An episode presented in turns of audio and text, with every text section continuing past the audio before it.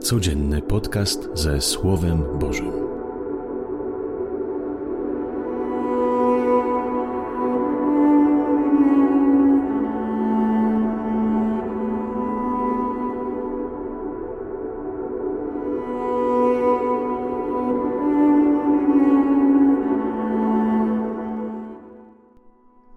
Z Ewangelii według świętego Łukasza. Gdy wysłannicy Jana odeszli, Jezus zaczął mówić do tłumów o Janie. Co wyszliście zobaczyć na pustyni? Trzcinę kołyszącą się na wietrze? Ale co wyszliście zobaczyć? Człowieka w miękkie szaty ubranego? Oto w pałacach królewskich przebywają ci, którzy noszą okazałe stroje i żyją w zbytkach. Ale co wyszliście zobaczyć? Proroka? Tak, mówię wam, nawet więcej niż proroka. On jest tym, o którym napisano: Oto posyłam mego wysłańca przed tobą, aby przygotował ci drogę.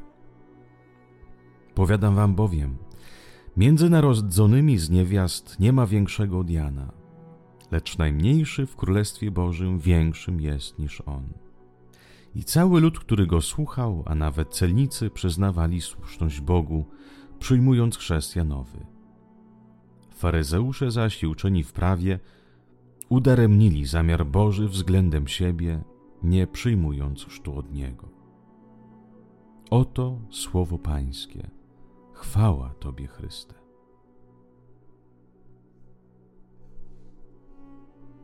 Jan, prosty, nieudający, wierzący, wiedzący, czego chce mężczyzna.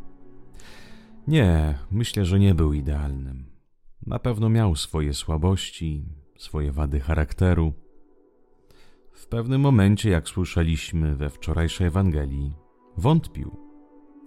Nawet się trochę pomylił, kiedy przygotowywał drogę Panu. Mówił, że Mesjasz przyjdzie z wiejadłem w ręku. Wiemy, że Mesjasz z tym wiejadłem nie przyszedł. Przyszedł natomiast z miłosierdziem i przebaczeniem. Tak, myślę, że Jan miał swoje minusy, tak jak każdy człowiek, to prawda. Ale był człowiekiem prawdziwym. Nie udawał. Nie upiększał się w szaty, by podkreślić swoją misję, by być bardziej, nie wiem, może atrakcyjnym i pociągnąć za sobą więcej ludzi. Nie ubierał też w słowa. Mówił tak, jak dyktowało jego serce. Nie bał się wielkich, tak jak Heroda na przykład nie przystosowywał swojej mowy do ludzi wielkich, mądrych i prostych. Mówił tak samo do wszystkich. Wiedział, co jest dobre, a co jest złe. Wiedział, co jest sprawiedliwe i co prowadzi do życia, a co do śmierci i zakłamania. Nie chodził po wielkich miastach, by przyciągnąć na siebie uwagę, ale głosił na pustyni, na bezludziu. A i tak ludzie do innego lgnęli. Lgnęli do proroka, który potrafił odczytać działanie Boga w życiu każdego człowieka. Do celników na przykład nie mówił, by porzucili swój zawód, ale by byli uczciwi. Nie robił polityki z nimi, nie moralizował, że służą okupantowi itd. Tak Mówił im: pracujcie, ale bądźcie ludźmi w waszej misji. Żołnierzy nie zmuszał, by odeszli od swojej służby, ale nawoływał ich, by byli uczciwi i sprawiedliwi. Oto prorok. To ten, który potrafi odczytać, jak Bóg działa w konkretnym życiu człowieka i do czego go powołuje. A wiecie, że jesteśmy wszyscy prorokami na mocy naszego chrztu? Jesteśmy prorokami, powołani by móc innym odczytać działanie Boga w jego życiu i jego powołanie. Kiedy się spotykamy z ludźmi, którzy mówią nam o swoich problemach, potrafimy być na tyle uważni, by zauważyć, w jaki sposób Bóg działa w ich życiu. Kiedy przychodzi do nas na przykład osoba chora, potrafimy mu dać nadzieję, że Bóg działa nawet w tej chorobie. Kiedy ktoś przychodzi do nas z kryzysem. Potrafimy pomóc mu zrozumieć, że Bóg może wykorzystać ten kryzys i opowiedzieć mu, w jaki sposób? Ci, którzy zwierzają się z nami, mówiąc nam o swoich problemach, my biadolimy razem z nimi.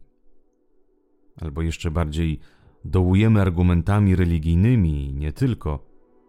Czy wlewamy nadzieję w to, że Bóg potrafi z błota uczynić coś pięknego?